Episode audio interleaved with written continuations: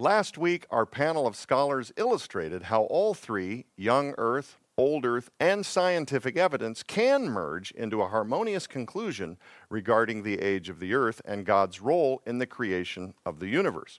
However, Despite this compatibility, there are some very popular theories within each of these schools of thought that must be given a closer look if God fearing Christians wish to incorporate biblical truth into their daily lives as well as conversations with the lost. What are these leading theories and why are they wrong? Find out right now.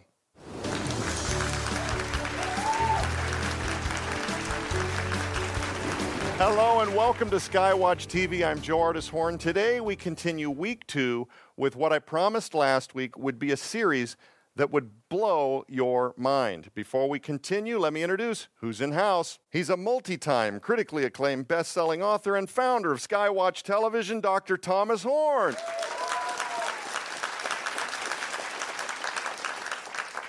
She's a credentialed, ordained reverend with a degree in Bible and theology, a powerful voice in Christian television, Donna Howell. His broadcasting career has spanned for more than 40 years. He's the best selling author of the groundbreaking books Last Clash of the Titans, The Great Inception, and The Second Coming of Saturn, Derek Gilbert.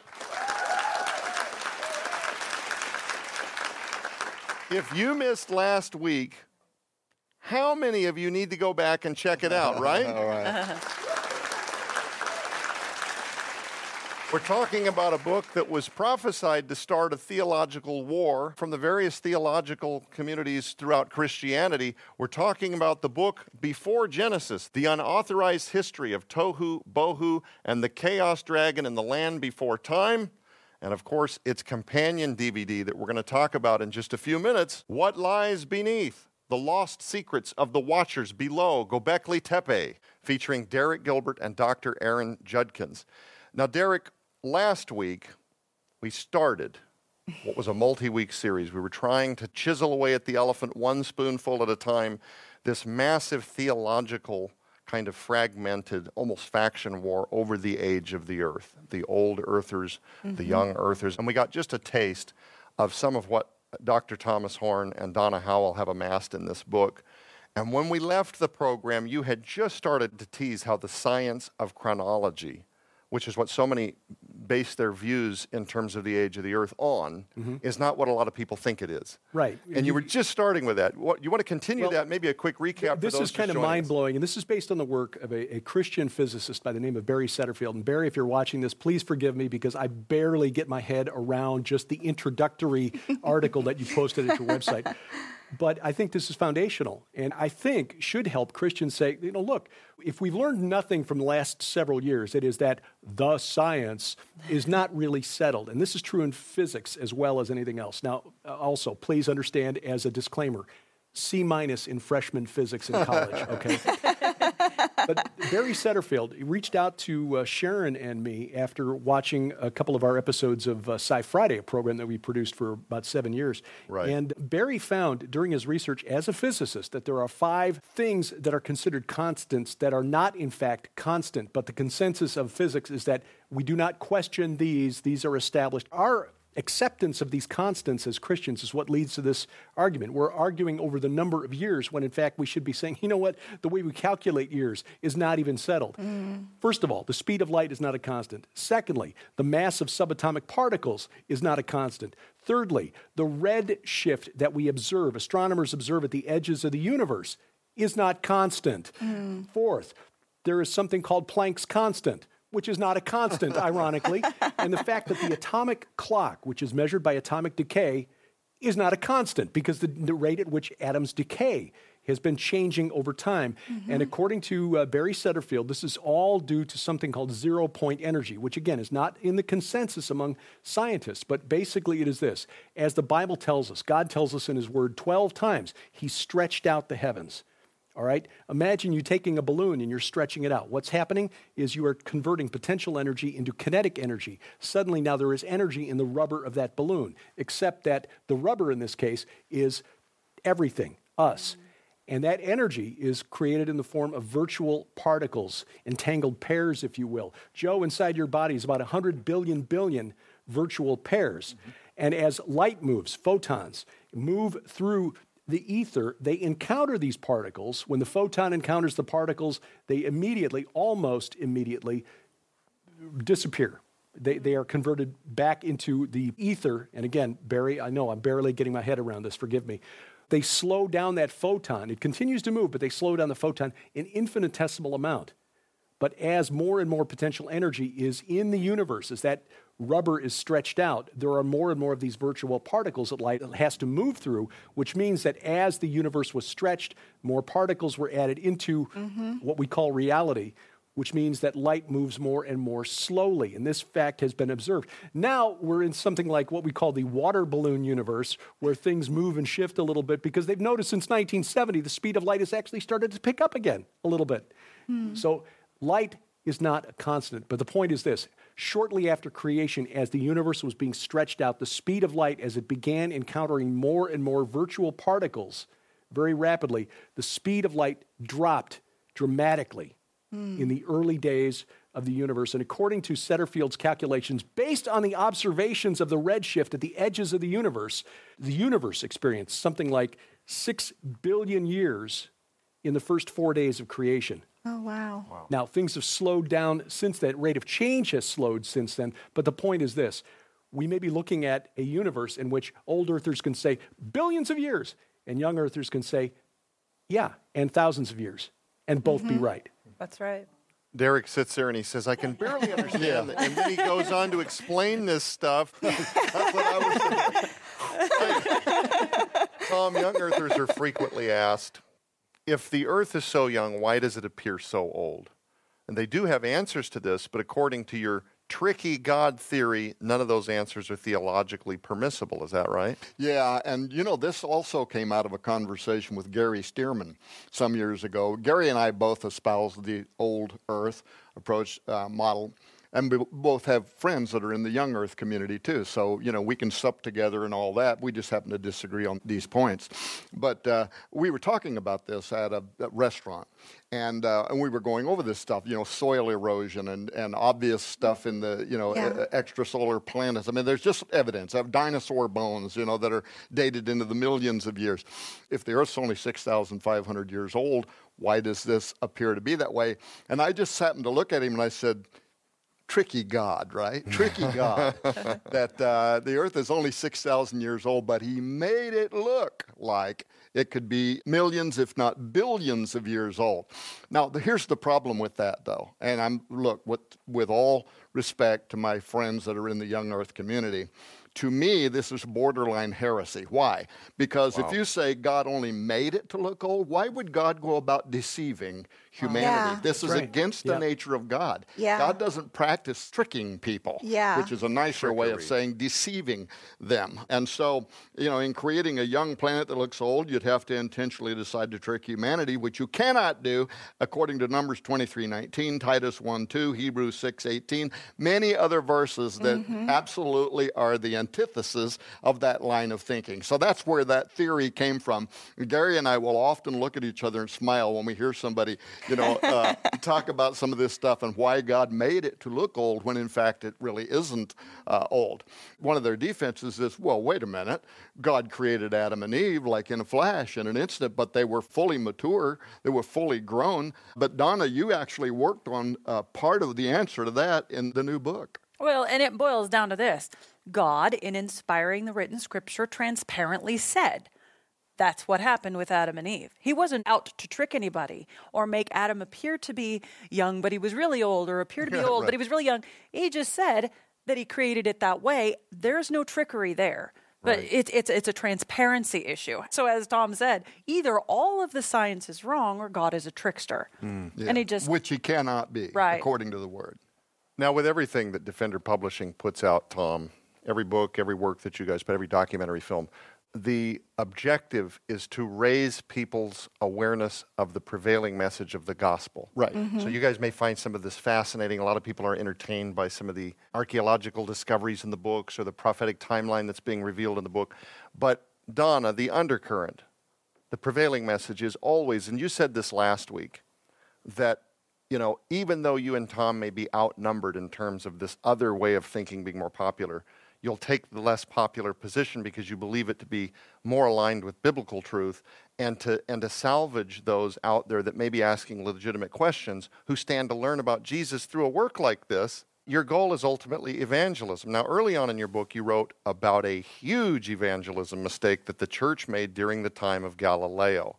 And you say that that event is paramount to this book. What do you mean? Yeah. The era of Galileo and the 300 years of church history following this grand evangelism mistake, it was a blight on the church history. Let's just call the kettle black here. What happened was he was branded a liberal interpreter, a heretic, because his scientific research with telescopes and his un- understanding of the planetary movement of space and everything mm-hmm. like that, space bodies and how they interact with each other and what moves at what time of year, he had come forward and with written work, very scientifically presented of his day, that challenged geocentrism. Now, geocentrism was the church's understanding of the operation of the universe. The earth is in the middle of the universe and everything moves around it.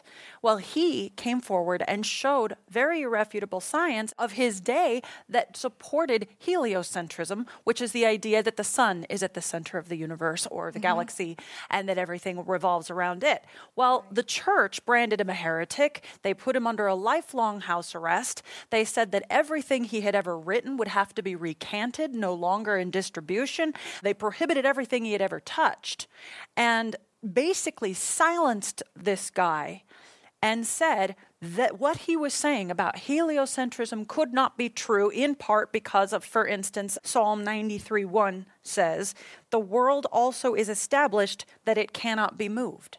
So they took that literally, and the earth is in the middle and it's not moving, which means the sun has to be the one that's rotating around it, and so on and so forth. There's this big argument.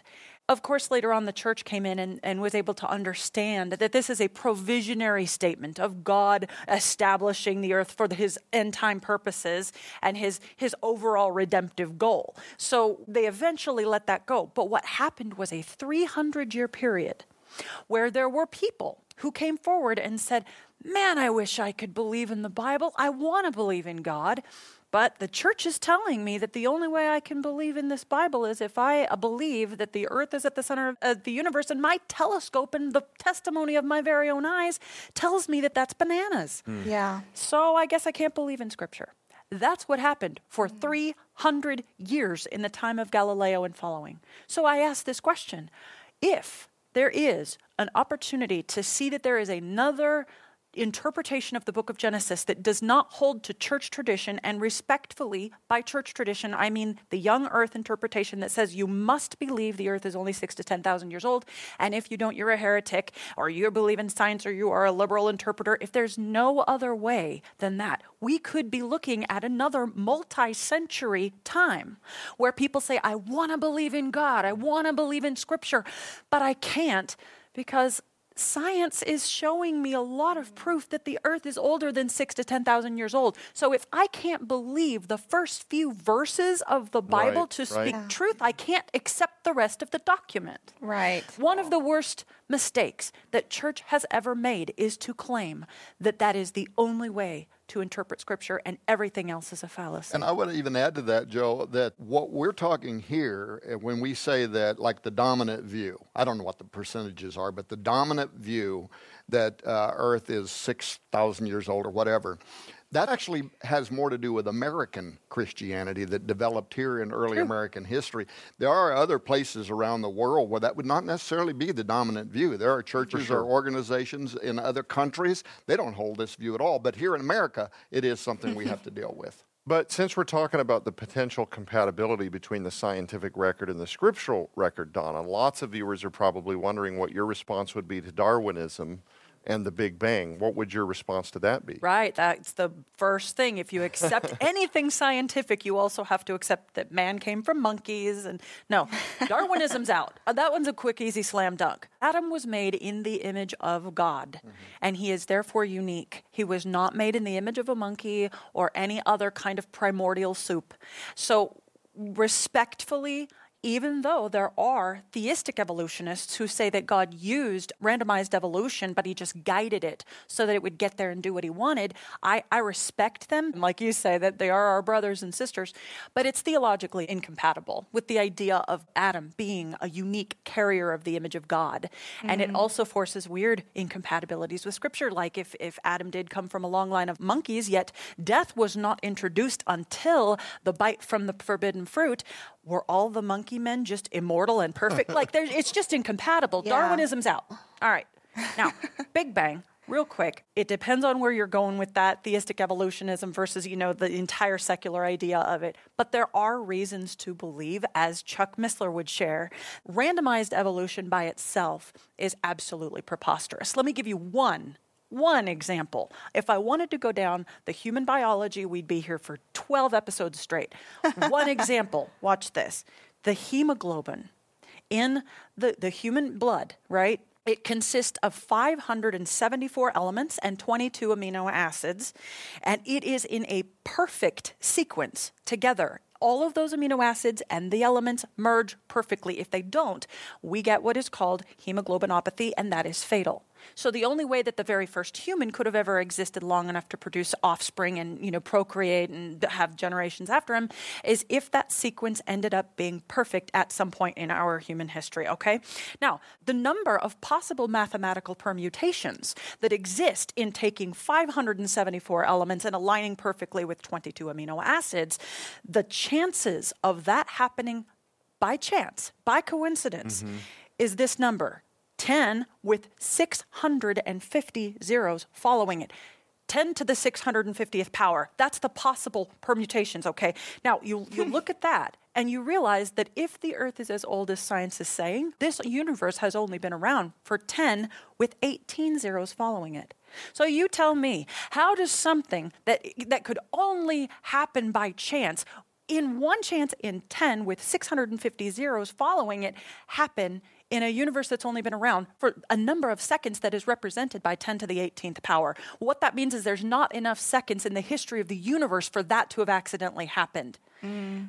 And according to Missler, in the world of quantum physics, quantum physics, guys, any number that is 10 with 50 zeros following it is absurd and impossible. So, using the human hemoglobin alone, that one part of our blood represents a sequence that makes randomized evolution. Look at what look at what it actually says. In the beginning, there was nothing, and then it exploded. Mm-hmm. I'm sorry, it's preposterous. So, Darwinism's out, randomized evolution is out. Science still remains to be in because what we look at when we see science is absolutely flawed, and genuine reality as God designed it is not the same thing. Well, ladies and gentlemen, we want to make sure you know how you can get your copy of this incredible new book in the Before Genesis Master Collection.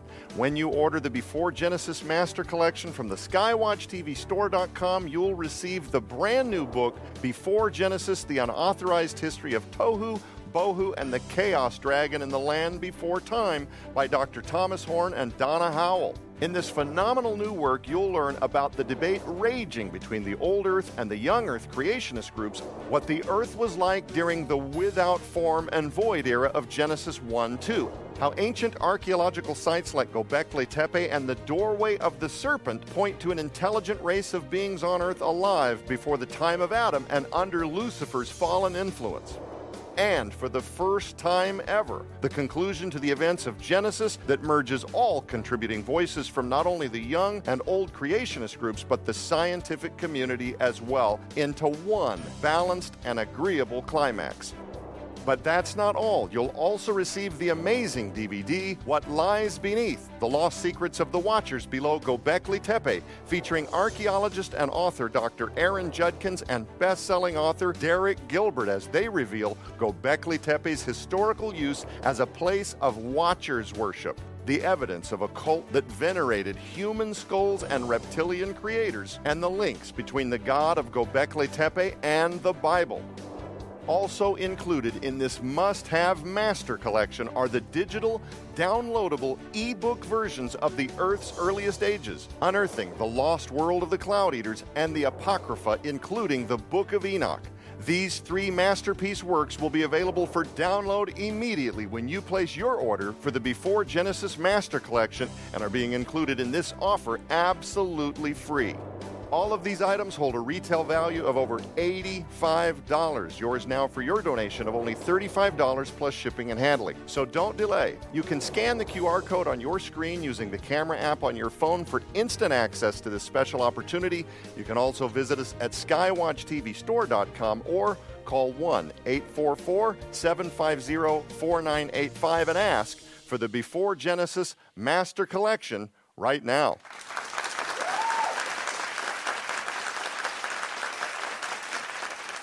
Donna, with a few minutes left on the clock, I know this is a big one, and it's very important to the book. This is one of the main arcs that you guys uh, assert throughout this work. In only the second verse of the entire Bible, we read, quote, and the earth was without form and void, unquote. Scholars for thousands of years have acknowledged that although this is not a bad translation, it is an incomplete translation. What do you mean by this? Absolutely. It's extremely incomplete. So, without form and void comes from the Hebrew rhyming words tohu vabohu. Let's look at those words first. Isolate them as words and see in Hebrew to the original Jewish readers what did those words mean. First of all, from James Strong, the, the celebrated Strong's Concordance, everybody knows that routine, right?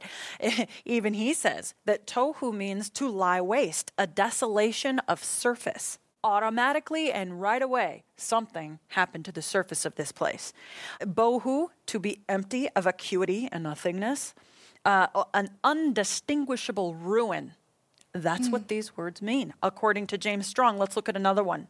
Gesenius Hebrew Chaldee Lexicon says tohu means that which is wasted, laid waste, and bohu means emptiness or voidness. Sound like something God created? Okay, moving on. The Brown Driver Briggs Hebrew English lexicon says tohu is a formlessness, a confusion. Remember that God is not the author of confusion, right. the New Testament right. says. Unreality, emptiness, formlessness of primeval earth. And listen to this part a land reduced to a primeval chaos. That is what this word means. Mm. All right. Dictionary of Biblical Language with semantic domains, all right? Tohu, formless wasteland, what is barren and void of use as tracts of unpopulated land, ruination, destruction, what has been destroyed, and in chaos and confusion. One after another after another. Look, that's just focusing on what people say the word means. Let's move from lexicons for a moment over to commentaries and take what they think that means in the whole context of the whole verse here. Bible Knowledge Commentary here says such conditions as tohu vabohu would not result from God's creative work. Rather, in the Bible, they are symptomatic of sin and are coordinate with judgment. Huh. The Scofield Reference Bible cross references Jeremiah 4 23 through 26 and Isaiah 24 1 and uh, 48 18, which he says with all of these taken together, it clearly indicates that the earth had undergone a cataclysmic change as the result of a divine judgment. The face of the earth bears everywhere the marks of such a catastrophe. Like he's just looking at this like, duh, right? All right, Jamieson, Fausset, and Brown, one of my absolute favorites. And then we'll move on to another thing. Uh, their critical commentary says this globe, at some undescribed period, having been convulsed and broken up, was a dark and watery waste for ages, perhaps until, out of this chaotic state, the present fabric of the world was made by God to arise. Mm. Mm. There is nothing about tohu vabohu without form and void that can theologically be seen as God's design. Now, before we move on very quickly, of equal importance to all of this, the Hebrew word haya, which is recognized here in English as was, the earth was without form and void, over and over and over again throughout the Old Testament, it means became. Mm-hmm. Watch this. Genesis 19:26 just as one example. But Lot's wife looked back from behind him and she became Haya, a pillar of salt. Brown Driver Briggs says it means fall out, come to pass, become, happen, occur, take place, come about. And it came to pass that. Yeah. I could go, I, I brought 25 others, but with only a minute left on the clock, the point is that verse does not say, and it was, without form and void. It said it became. Something happened to it that rendered it that way. Well, that really stands uh, in, in support. And again, you only briefly mentioned what people will find out when they read the new book before Genesis.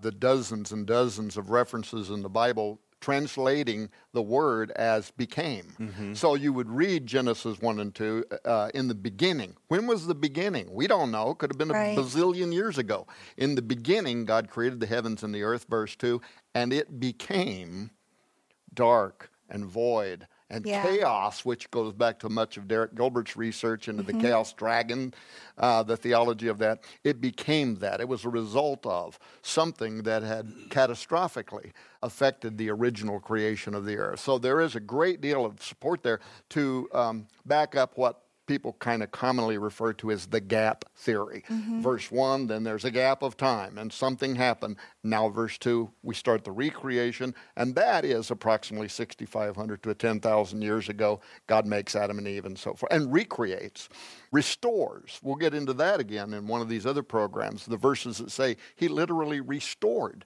the surface of the earth. Well, what happened to make him have to restore it, right? Mm-hmm. So yeah. we'll talk about those things. Yeah, and it's pretty clear from the other references in Jeremiah 4, verse 23, you mentioned Isaiah 45, verse 18, that the references there to becoming formless and void are in connection with judgment. Mm-hmm. So it suggests that Genesis 1, verse 2 is also connected to some judgment. As the commentaries you cited, Donna, um, something happened before God created Adam and Eve and Eden that forced God to bring some judgment mm-hmm. onto the earth, which rendered it formless and void. Mm-hmm. mm-hmm. So, some of these verses that they have referred to, let me just read them so that the audience knows exactly what was said. Isaiah 45 18. God himself that formed the earth and made it, he hath established it. He created it not in vain, which is Donna's a reference to tohu. So Isaiah is contradicting the theory that uh, it was dark and void and that was the way God made it. He said, No, no, no, He did not make it, Tohu. He formed it to be inhabited. I am the Lord and there is none else. Uh, wow. George Hawkins Pember, he quotes that same thing in his famous book, Earth's Earliest Ages, and he says, mm-hmm. Obviously, the authors have mistranslated this word. It should be, it became dark and void. Also, scholars point to Psalms 104:30 says, God renewed the face of the earth so the, the surface or the face of the earth was restored after something happened to it. So clearly, something happened that made the earth that way, and God had to put it back together again. Well, unfortunately, we're all out of time, but ladies and gentlemen, join us next week when our guests return to talk about the rebel who turned this planet into an uninhabitable wasteland of chaos. Find out who this rebel really was, what he was up to, and what it means for the destiny of God's people. For everybody here in studio, everybody on panel, thank you so much for joining us once again. I'm Joe Ardis Horn. Keep your eyes on the prize, which is Jesus Christ. We'll be back.